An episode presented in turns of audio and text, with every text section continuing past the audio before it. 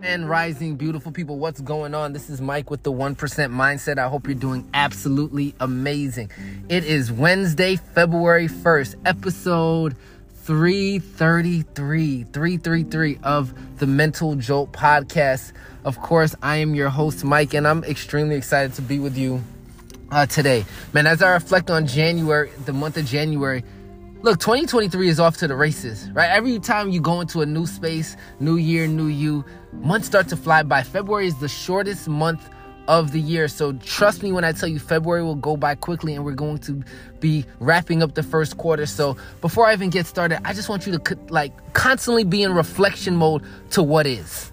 That is extremely important. Be in reflection mode to what is, man. When I did when I started this podcast, about two years ago, I did it specifically because I wanted to journal and I knew that I could provide value to myself and hopefully other people. And as I'm 333 episodes in, I just want to say thank you for those who have rocked with me for as long as you have.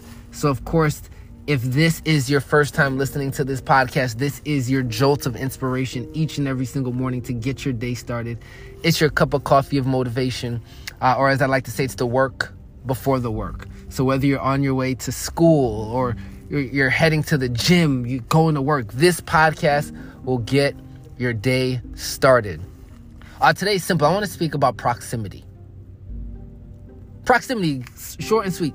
Sometimes greatness is in you, but you cannot see it unless you see it through other people. Right? Proximity is so important because it allows you sometimes to believe what you can't what you think is impossible. It allows you to be inspired by those that either look like you or that's in your space to say i can do this too. Because i'm not gonna lie at times things can feel impossible. Things can you can use the blame game to say why me? or you know what am i doing wrong? But if you're in proximity to greatness albeit it can allow greatness to to to stir up inside of you it can allow you to be in a space where you can say, man, this person did it. This person may mentor me. This person had the same situation or struggles. Like, I can do this too. It's a belief system. People pay for proximity. When you go to conferences, why do you think people pay for VIP? To meet with speakers or or to get backstage passes to certain to certain things, certain certain events right? You pay for proximity if you if the desires to learn if the, desi- the desires to just be in greatness because it's inspiring.